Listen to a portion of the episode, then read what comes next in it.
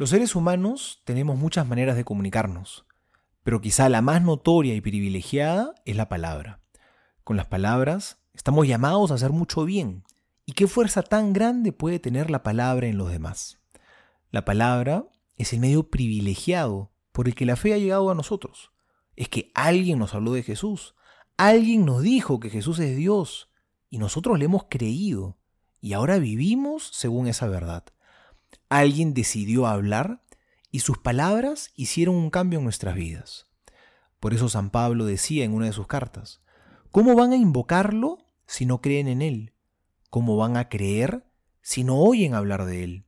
¿Y cómo van a oír sin alguien que proclame? ¿Y cómo van a proclamar si no los envían?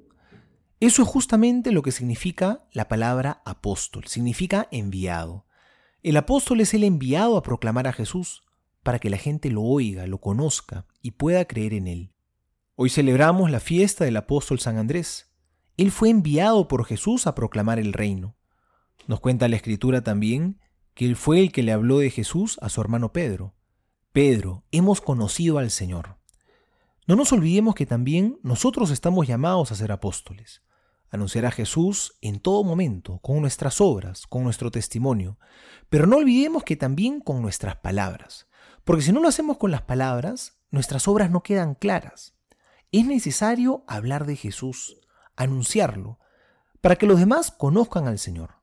No tengamos miedo, eso significa ser pescador de hombres, significa anunciar a Jesús para sacar a los seres humanos de las aguas del mal. Soy el Padre Juan José Paniagua y les doy a todos mi bendición en el nombre del Padre y del Hijo y del Espíritu Santo. Amén.